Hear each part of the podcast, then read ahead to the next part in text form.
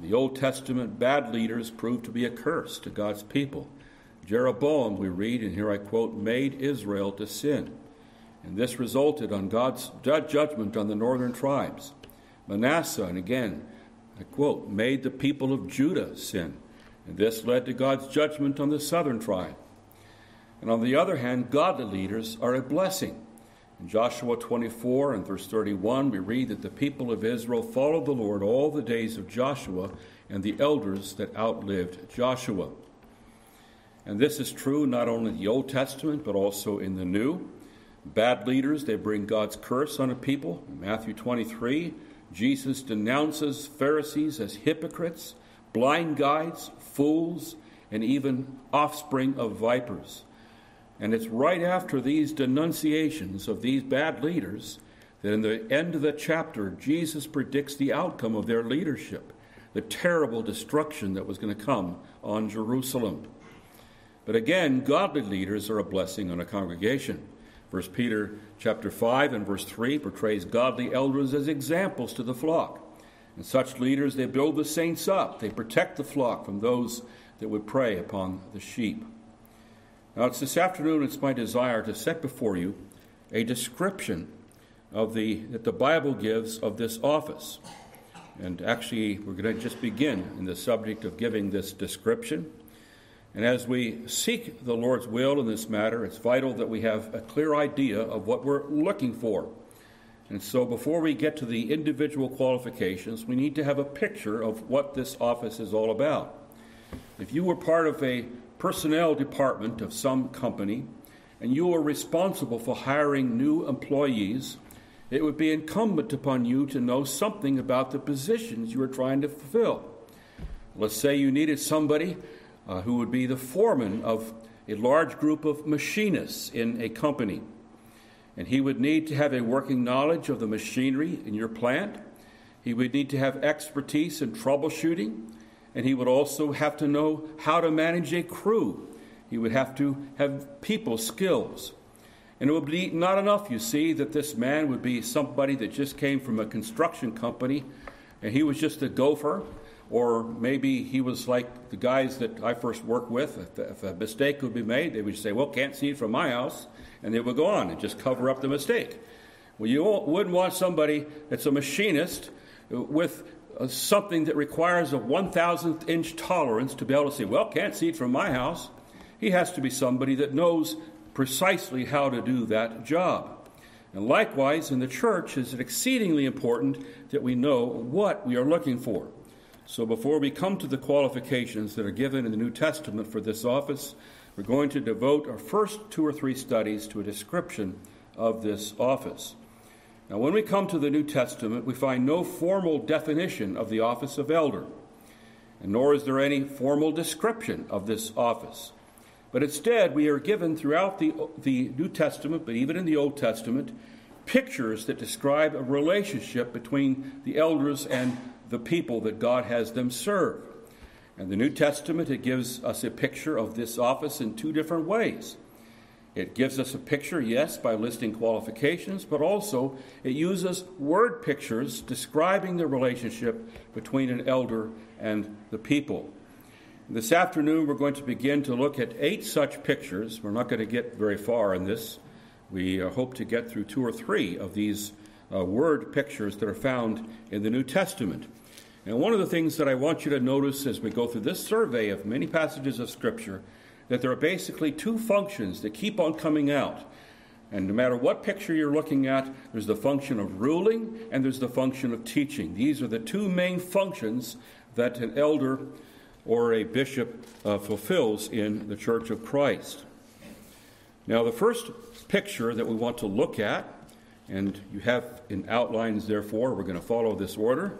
We have, first of all, the relationship between elders of, and a clan or a town. Now, the term elders is the most common word that's used in Scripture for this office. The basic meaning of elder is just what it sounds like it's somebody that's older. And among the Jews, as well as other Mideastern nations, men that were advanced in age were commonly selected to fill positions of dignity and authority because they were supposed to have the kind of wisdom and gravity that comes with experience. In 1 Timothy chapter 3 and verse 6, he is said to be not a novice. And why is this? It's because, as we're going to see, an elder's primary tasks are teaching and ruling. And to teach and to rule, you need wisdom. And wisdom usually comes with maturity and with age. And the primary concern of the New Testament is not so much just the number of years that you've been here upon earth, but it's the issue of spiritual maturity that's being looked for. Paul says to Timothy, "Let no one despise your youth." 1 Timothy 4:12. And so he was a young man comparatively, and yet he was an elder, and he was not to be despised on account of his comparative youth in this office. It's possible for a man to be comparatively young and yet to have wisdom, experience, and gravity and authority that's necessary for the office. And so it would seem, however, that there's at least a few years of maturity as an adult before a man would, could ever be recognized as an elder. It's hard to imagine a 16 year old that hasn't started to shave as being one that you would call an elder in the church. Now, first of all, I want to just give the background of this word elder in the Old Testament. It's very important that we catch this, because in the Old Testament, there are 120 references to elders. And it cannot have failed to provide a pattern for the use of the word in the New Testament. In many places, and by the way, as we go through this, I want you to be thinking, and I'm going to ask you, this is going to be a little bit more like a classroom than a sermon. I'm going to ask you as we go through these descriptions, what does this suggest in terms of what we look for when we look for an elder? But in many places, in the Septuagint, which is the Greek translation of the Hebrew Old Testament, the word presbyteros or presbys, the word's translated elder, it simply signifies somebody that's older or of greater age. But in time, it also came to refer to men of maturity and stature in a community to whom the community would look for for leadership and wisdom and guidance. I want to begin by having you turn with me to Exodus chapter 3.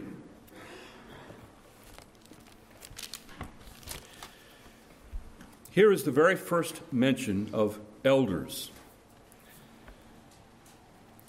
There's no explicit description of the beginning of the use of the word in the sense of elders, but it does give us, nevertheless, a first snapshot of what this eldership is all about. Notice what we read here in Exodus 3, beginning with verse 16. God says to Moses, Go and gather the elders, here's the first reference, the elders of Israel together, and say to them, The Lord God of your fathers, the God of Abraham, of Isaac, and of Jacob, appeared to me, saying, I have surely visited you and seen what is done to you in Egypt. And I have said, I will bring you up out of the affliction of Egypt to the land of the Canaanites, and the Hittites, and the Amorites, and the Perizzites, and the Hivites, and the Jebusites, to a land flowing with milk and honey. And so in this place, Moses is to gather the elders of Israel, and he's to let them know that the God of their fathers, the God of Abraham, Isaac, and Jacob, is about to bring them out. And then we read in verse 18 Then they will heed your voice. These elders will heed your voice, and you shall come, you and the elders of Israel, to the king of Egypt. And you shall say to him, The Lord God of the Hebrews has met with us. And now please let us go three days' journey into the wilderness that we may sacrifice to the Lord our God. So these elders of Israel are first given some information. They're told what God says. They were to receive God's word. And then what were they to do? They were to go with Moses and they were to deliver God's word. They were to say, This is, they were to back Moses up. This is what God is saying to his people. And there's no idea you see of some kind of a congregational vote. These are people that hear what God says and they convey what God says. And now in Exodus chapter 12, we read in verse 21 of Moses calling for the elders of Israel, and he gives instructions about the Passover. And it's assumed that when he gives these instructions to the elders about the Passover, that they're going to go right back to the people and tell them what you know, these elders come from different parts of the nation. They're going to tell their people what Moses has been told by God. And then moving on into Exodus chapter 18 and verse 12, the elders of Israel, they came with Aaron to eat bread with Moses' father in law Jethro. And in that passage, we read how instructions are given concerning the, the leadership of God's people to these elders. And it's likely that the judges, uh, especially judges, were instructions were given about judges, and there is the likelihood that the judges were then chosen from among these elders. And then when we come to chapter 19 and verse 7, and you'll notice we just have we've written a lot of these texts there in, in your sheets that have been handed out, and that's why we're not reading from each one of these texts. We have them there to look up later on.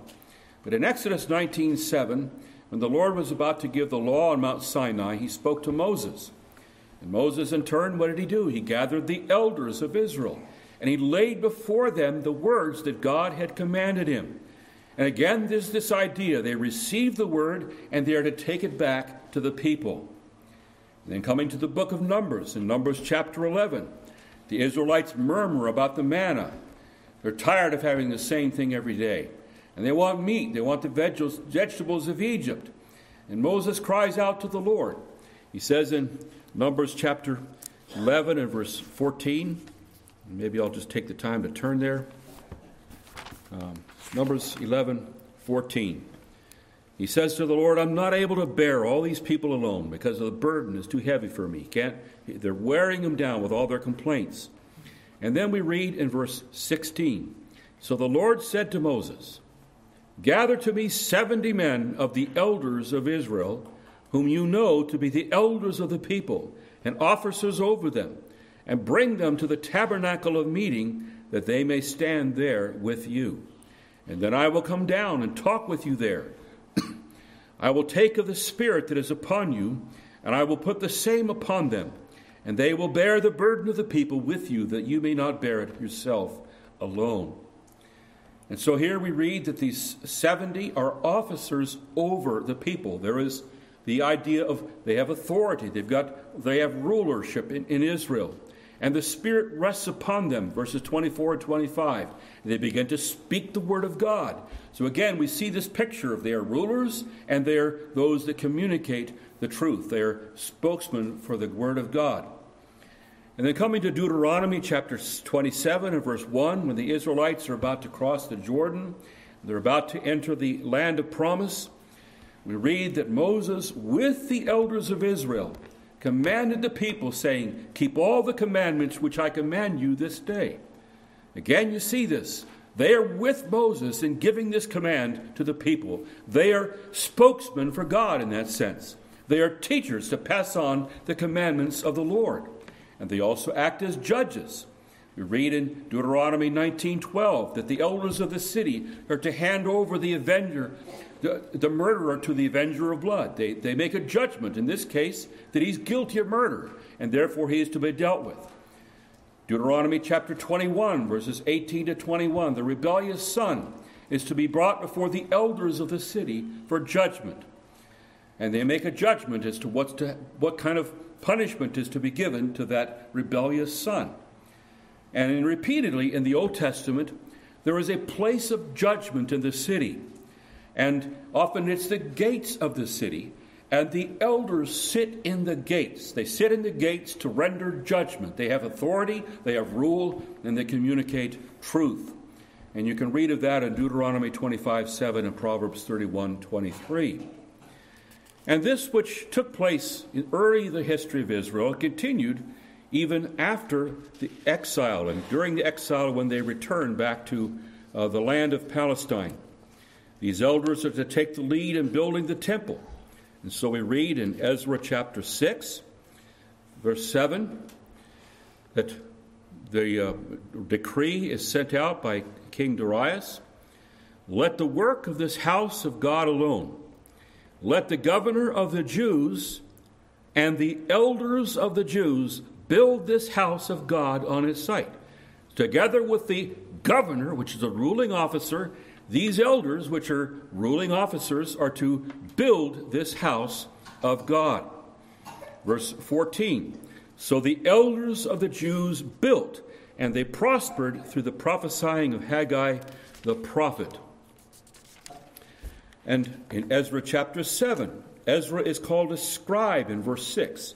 In verse 10, he is said to have prepared his heart to seek the law of the Lord and to do it and to teach statutes and ordinances in Israel.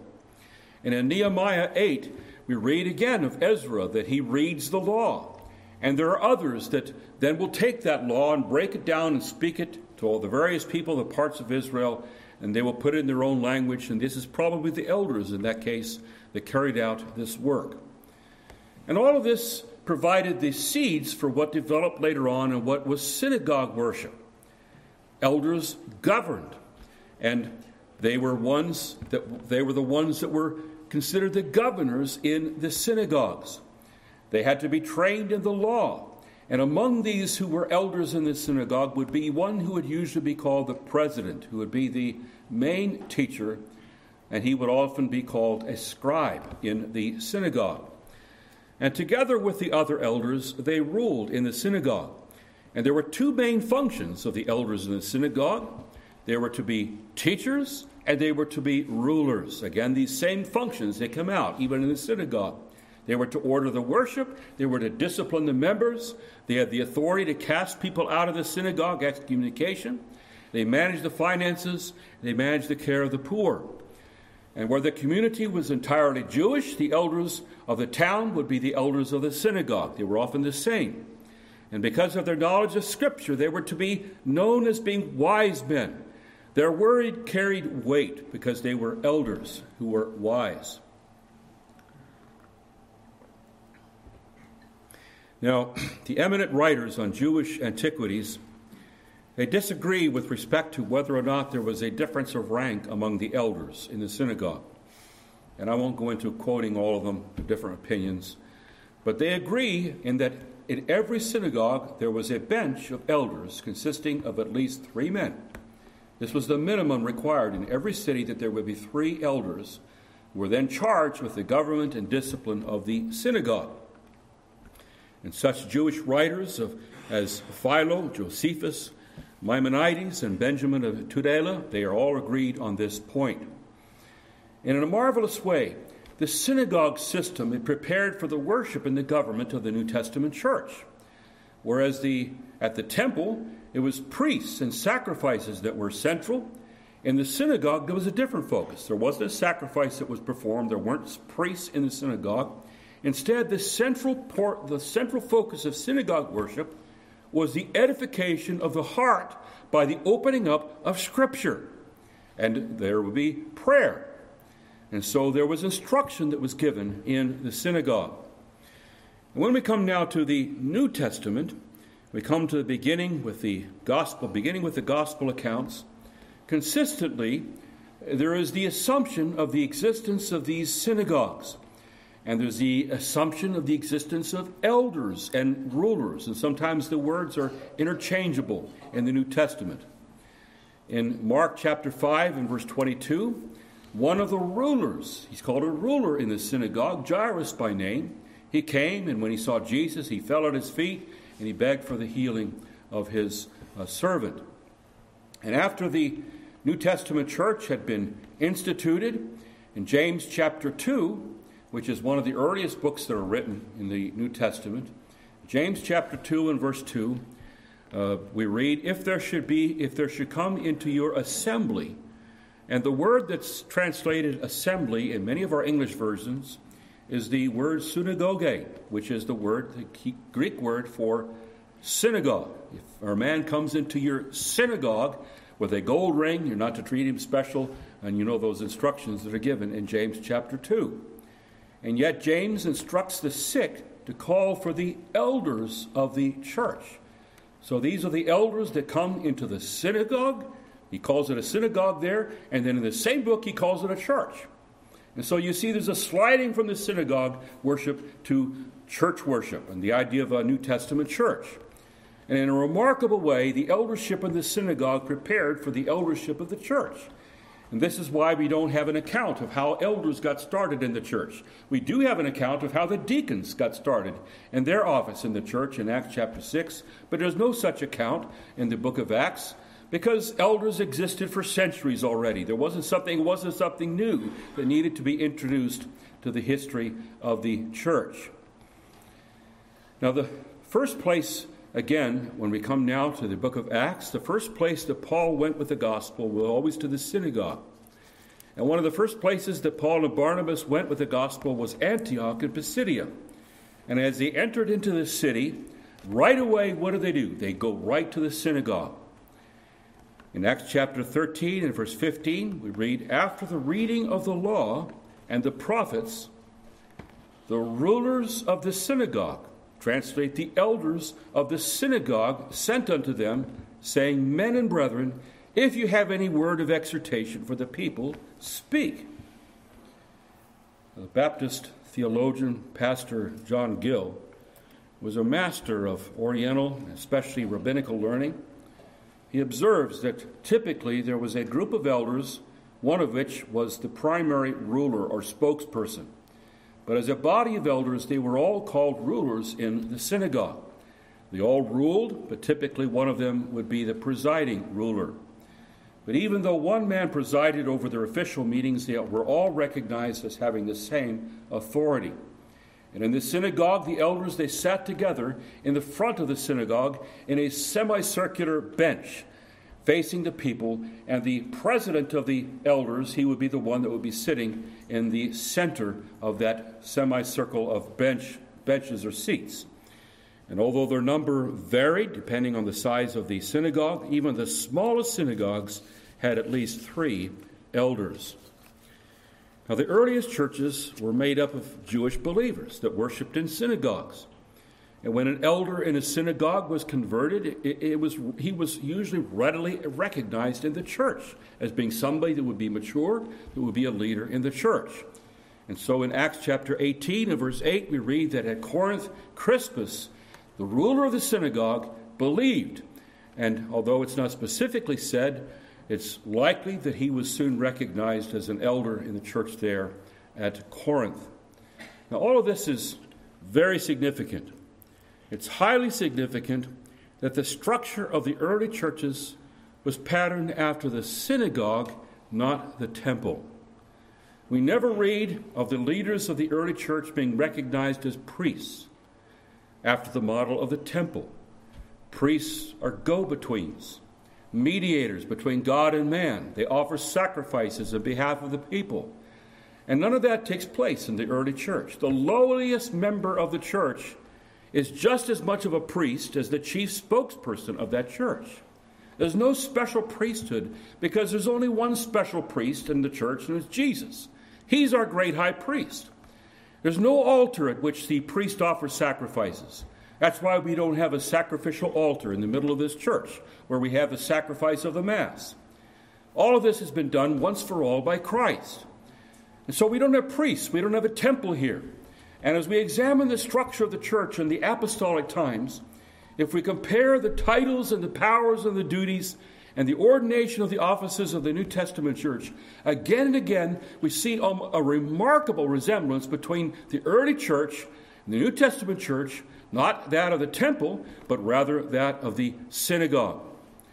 And like the New Testament church, the synagogues, they had a body of leaders called elders, as well as a provision for the care of poor, which transitioned into the office of deacon in the New Testament church. And not only is there a striking resemblance between the office bearers of the synagogue and the office bearers of the church, but also between the worship of the synagogue and the worship of the church. It was word oriented, instruction oriented, as it is in the church. Now, the first explicit reference to the office of elder in the New Testament is Acts chapter 11 and verse 30. And there was a great famine. Benevolence funds were sent to the elders in Judea. And that's where we have the mention. In Acts 11 29, we read, Then the disciples, each according to his ability, determined to send relief to the brethren dwelling in Judea, where the famine is. And then verse 30, This they also did, and sent it to the elders by the hands of Barnabas and Saul. But those that are called elders, they're not deacons. We might think, well, these were deacons because the deacons take care of, of the poor, they take care of the finances and so forth. but they are elders because in they're, they're pastors because in Acts chapter 20 and, and verse 17 and verse 28, these very elders are told to shepherd the flock. It's elders and deacons, and, and elders, I mean, and, and, pastors. Those are synonymous terms, uh, interchangeable terms to describe the same people. It's not the deacons that shepherd the flock. It's not the deacons that rule the flock. It's the elders that Paul gathered together there in Acts chapter 14, in Acts chapter 20. In Acts 14, 23, we read that the early missionaries, they ordained elders in every church, which indicates the presence of elders ruling and teaching in the church. This is not an optional model. This is what was to be done in all the churches. And this is the pattern established by Christ to this day. And while genuine churches for a time might be without an elder or without a plurality of elders, the norm is a plurality of elders in every church. Now, perhaps be helpful to turn to a very key text, uh, 1 Timothy chapter 5 and verse 17. In this place, there seems to be a, the chief notion associated with the elder, and that is that he is a ruler in the church.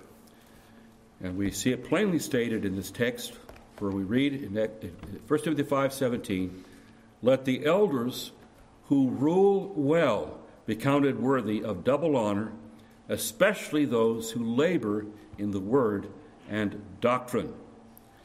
Now we don't know I'm not going to get into the debate of whether the double honor is respect or whether it's financial support. There's difference of opinions on that. That's not important for us right, right now. What you need to notice, what we need to notice is that they rule, and there are certain ones of them that deserve special either remuneration or respect because they rule well.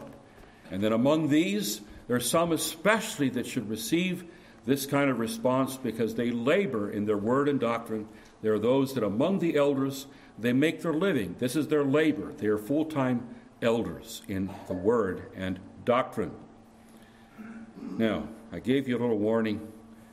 What does this mean about the kind of man that should fulfill this role?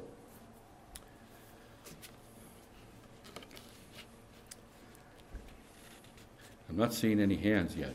Come on. What are we looking for? If, if, if, if this is the whole picture that's given as we study the Bible. Yes, Chris. That he has to have leadership qualities? Yes. Okay, yes. Okay. So, uh, he's the kind of person that people would follow. That's, that's somebody that has leadership qualities. And uh, of course, those will be various as qualities for leadership. Somebody that uh, is not always cowering in the corner, but somebody that takes the bull by the horns when something needs to be done, takes leadership. Yes, Tony.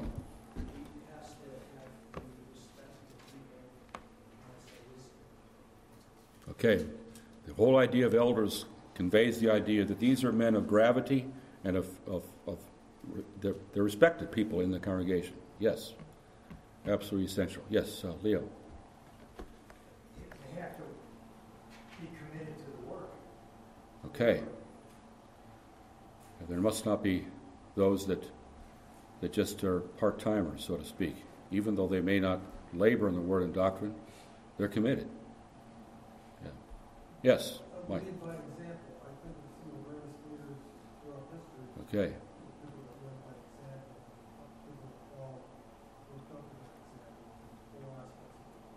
The best case, of course, is the chief elder, our Lord and Savior Jesus Christ. He led by example.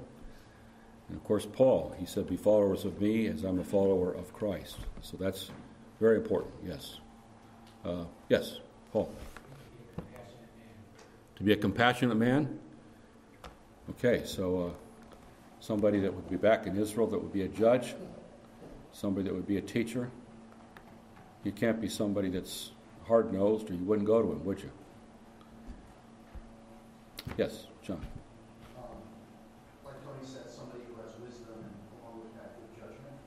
Okay. Balanced. Yep. Level headed. Yep. And uh, along with that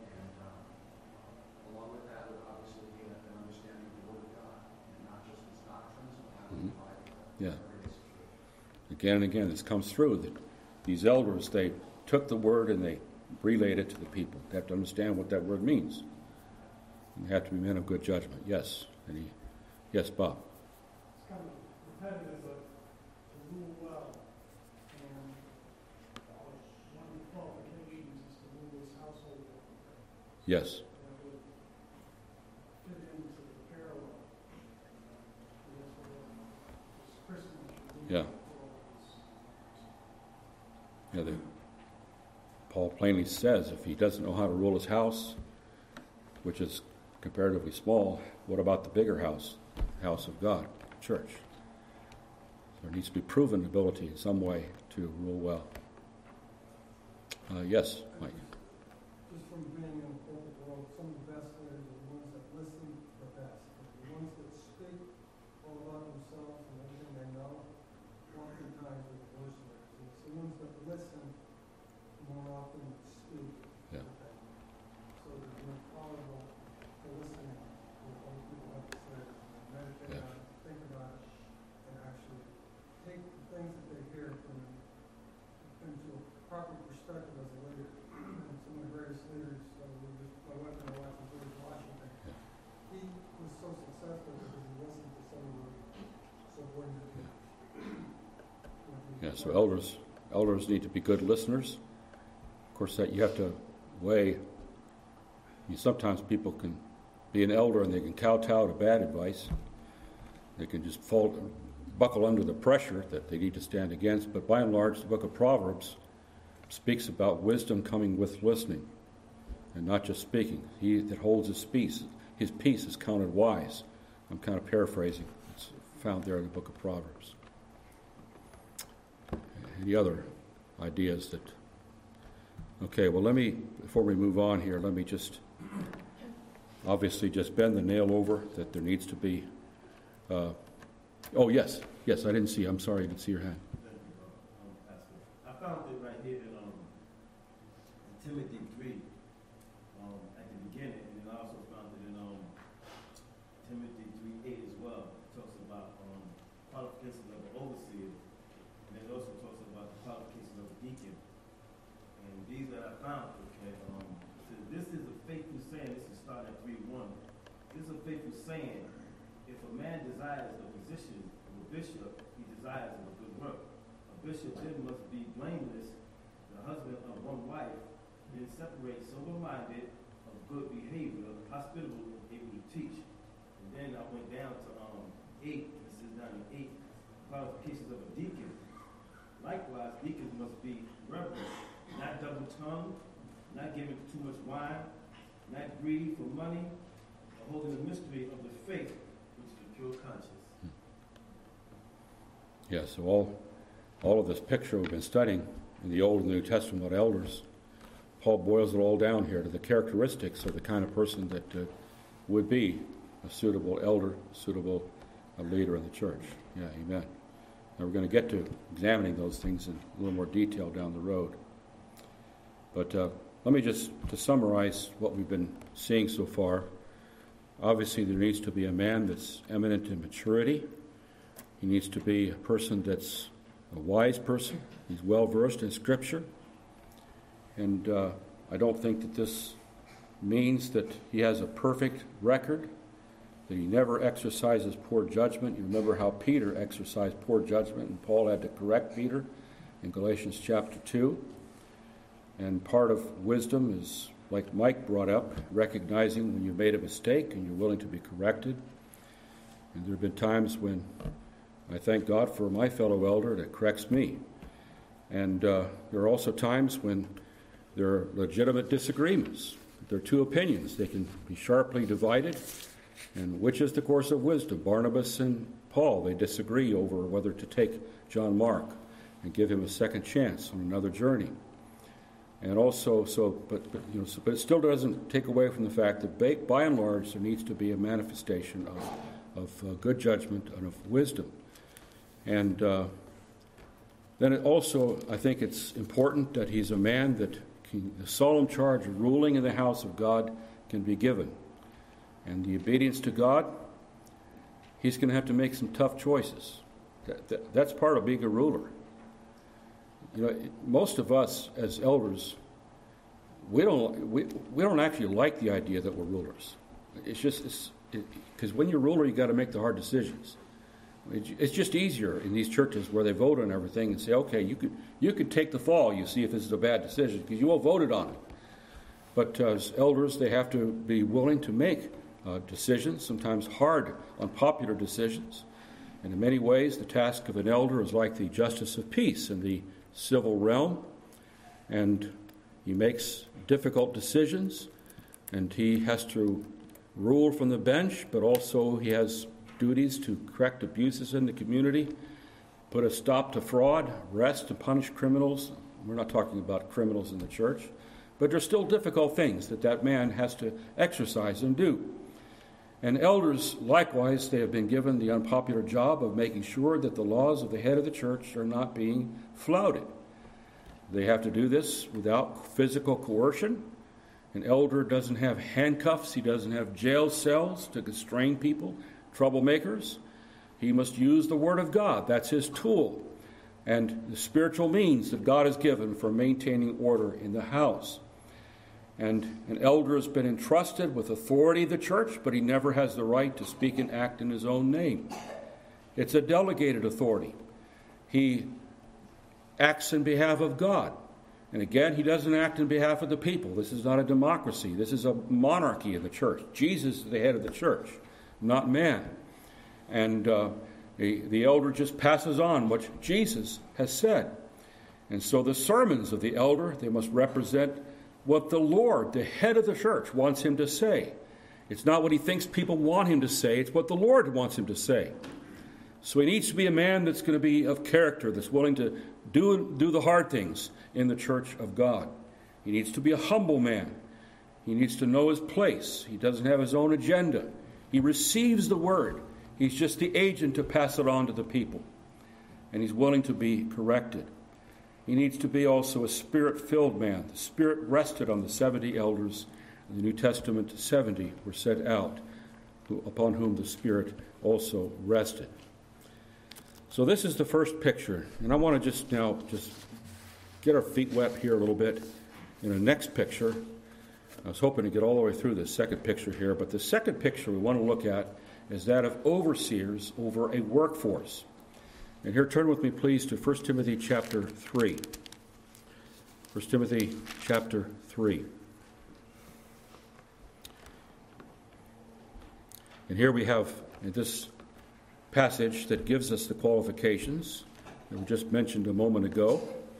In 1 Peter 3, or 1, 1 Timothy 3, Verse 1 This is a faithful saying if a man desires the position of a bishop, he desires a good work.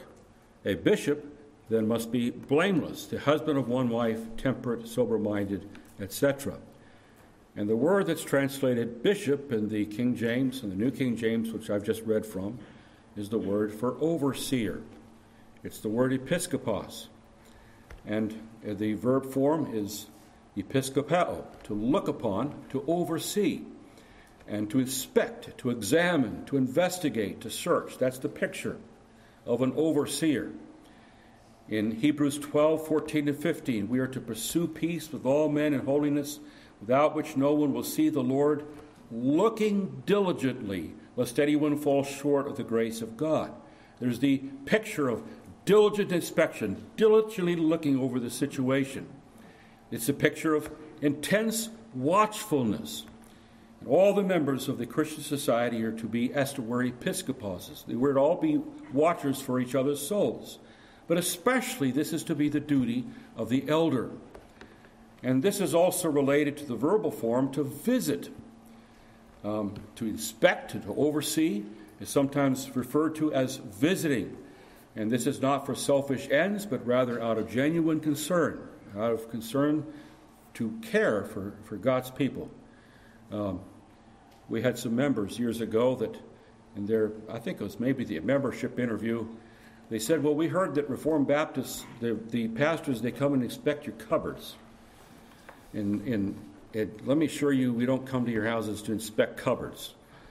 And this is a gross caricature of the fact that, that as pastors, we want, we want to know where we can help, where we can minister. We want to watch out. We're concerned about what's going on, not about what's in your cupboards, but about what's in your hearts.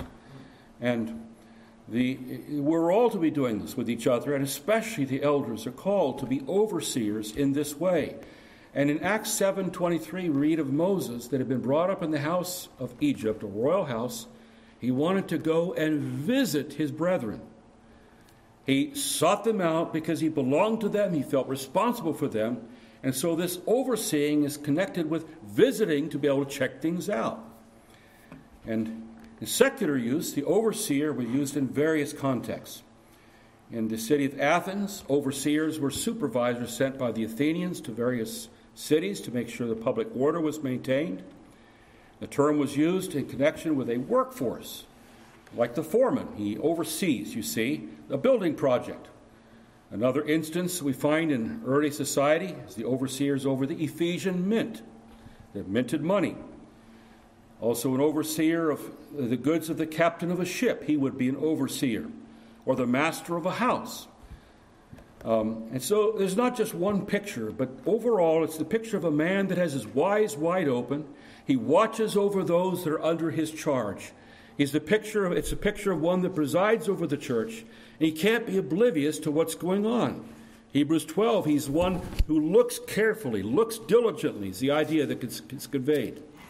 And you combine this with a picture of the shepherd in Acts chapter 20 and verse 28.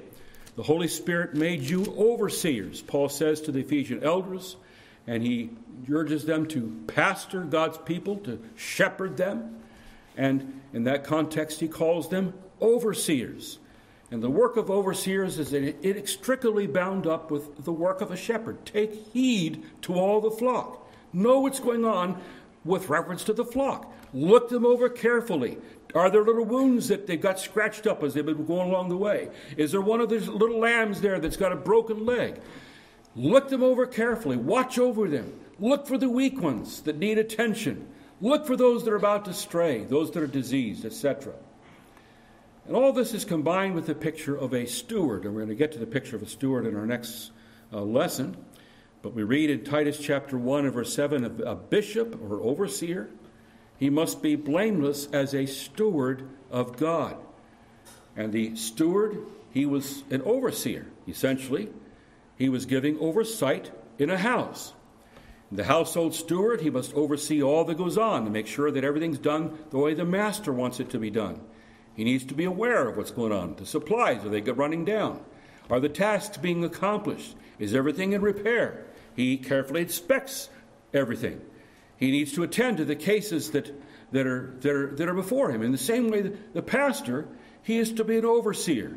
He's to be anxious about the spiritual state of God's people their eternal salvation, you see, is involved. He needs to warn those that are trifling with their never dying souls. He must warn the unruly, comfort the faint hearted, uphold the weak, and be patient with all.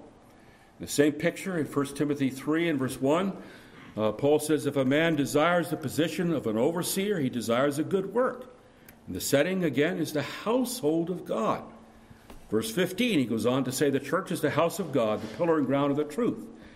And Paul writes these things to Timothy that he might know how to conduct himself in the house of God. It's a great house. It's a great house that needs supervisors, needs overseers that superintend. This house, dear people, is the greatest house of all. And it's not just any house. It's not even just a king's house. This is the house of the King of Kings. This is the house of the Lord Jesus Christ. And therefore, overseeing the work in that house and the people in that house is a great task. And so Paul says in 1 Timothy, one who rules his own house well is the one that's qualified to be the ruler in this great house. If you can't superintend your little house, how will you ever do it in the house of God? It's a picture of the person again that rules. He's over the house. And those in the house, they don't, re- they don't respond as peers. His children don't say, Well, I, like, uh, I don't know if I like your idea, Father, Dad. I, I have a different idea. No, that's not the way they're to respond. But they see, you see, the one that's the overseer in the house as someone that has authority in the house. And yet, this authority is delegated. He rules on behalf of his master. He doesn't make up the rules as he goes along. He executes God's word. And he has a solemn accountability to the God that gave him that authority. As the 16th century Italian English churchman and historian uh, Virgil put it, he noted that the bishop is a title that intimates more of labor than of honor. Now, again, I wanted to ask for input here as to what this. I think this will take us too long for me to do that again, but just to just to bend the nail over a little bit on what this means. It means that if he is an overseer, he cares for the welfare of God's people. To be bishop is not to be set up as an idol for people to bow down to. It's not to be a slow belly, slothful person. It's not to live for your fleshly comfort. Oh, this is a good way to make money. It's not, but it's to be one that watches over the souls of God's people. That's serious business. And there's a serious seriousness, therefore, that's required. He needs to not occupy his time with idle talk. He needs to not be known first and foremost to be a funny guy that has amazing jokes. He is not the kind of guy that just loiters around and just doesn't care what happens. He is the most solemn of all responsibilities.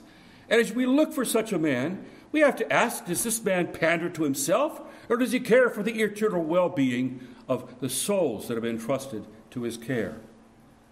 An overseer needs to be observant, he needs to be spiritually sensitive. The property under his care is not brick and stone, but men with immortal souls, purchased by the blood of Christ, living stones renewed by the Spirit. And the activities of this house, they're not just cooking and washing dishes and sweeping the floor. They're worshiping the true and the living God. They're upholding the truth of God in the world. And the work in this house is so solemn.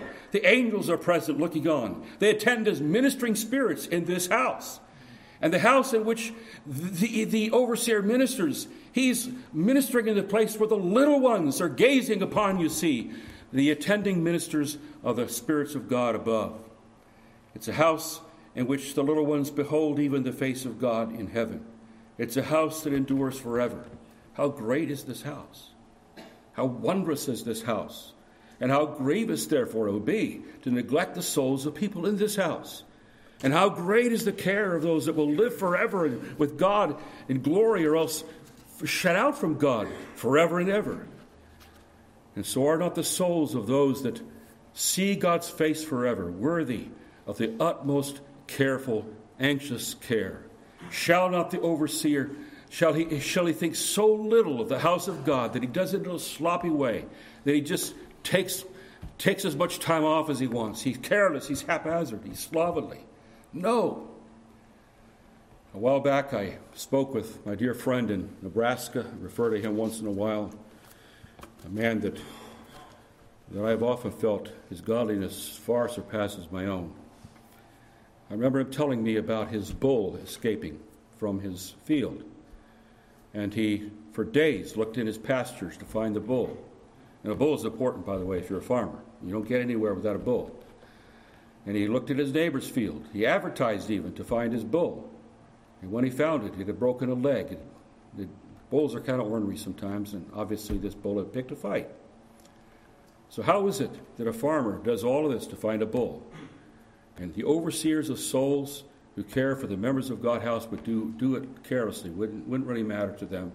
Just kind of just take it or leave it. It can't be. If you care for an animal that are your property, how much more God's property? If we care for a lowly beast, how much of souls that will spend eternity in heaven or hell? Well, I know that there are certain things that that we preach that are hard to preach, uh, hard to hear. Um, you know, you know if, a, if, a, if a pastor wants to make everybody feel guilty, just preach a sermon about prayer. We all feel our, we're terrible at our prayer life. We all feel guilty when we hear a sermon about prayer. In the same way, by the way, and here I want you to be realistic, and I want to just put in this word of caution at the end. As, as elders, as pastors, I have a hard time preaching this because I feel like, man, I got so far to go here. I have so much that I need to grow in, so much that that I need to improve in. That um, that you know, it's it's a it's a arrows to my own heart, and so we need to be realistic. And yet at the same time, we need to pray that God would raise up overseers that really care for God's people. They provide the food, they watch, they admonish, they correct. And don't resent it when the elders care for you, when they ask you questions. You're missing for a few Sundays. Where, what happened here? Maybe you've, you've been sick. You need to know about it. Maybe you lost your job. Or, you know, you know, maybe it's a spiritual issue. So don't resent it when we try to look into your lives. We're not trying to figure out a way to look in your cupboards. We're looking to find how we might be helpers in overseeing you for your well being, for the eternal well being of your soul. Well, um, we're going to have to stop here and tackle, tackle the, the next picture next time, and hopefully some more. And it's a very important picture, the picture of the stewards over God's household. Well, let's pray together. Father, we thank you and bless you that you've given us these word pictures in the New Testament and even in the Old as to what you have for leaders in your church. We pray, Lord, that that which we see in your word would be realized in the midst of your people in this place. Give us understanding of your will in this matter. Help us who are the elders to exercise with maturity the leadership of God's people. Help us as overseers to watch carefully for the souls of those you've entrusted to our care and raise up future leaders that would be just these very things. And give us wisdom as we examine this man and other men that God would bring our way in years to come. May we know your will in this utterly solemn matter in the church of Jesus Christ. We pray it in Christ's name. Amen.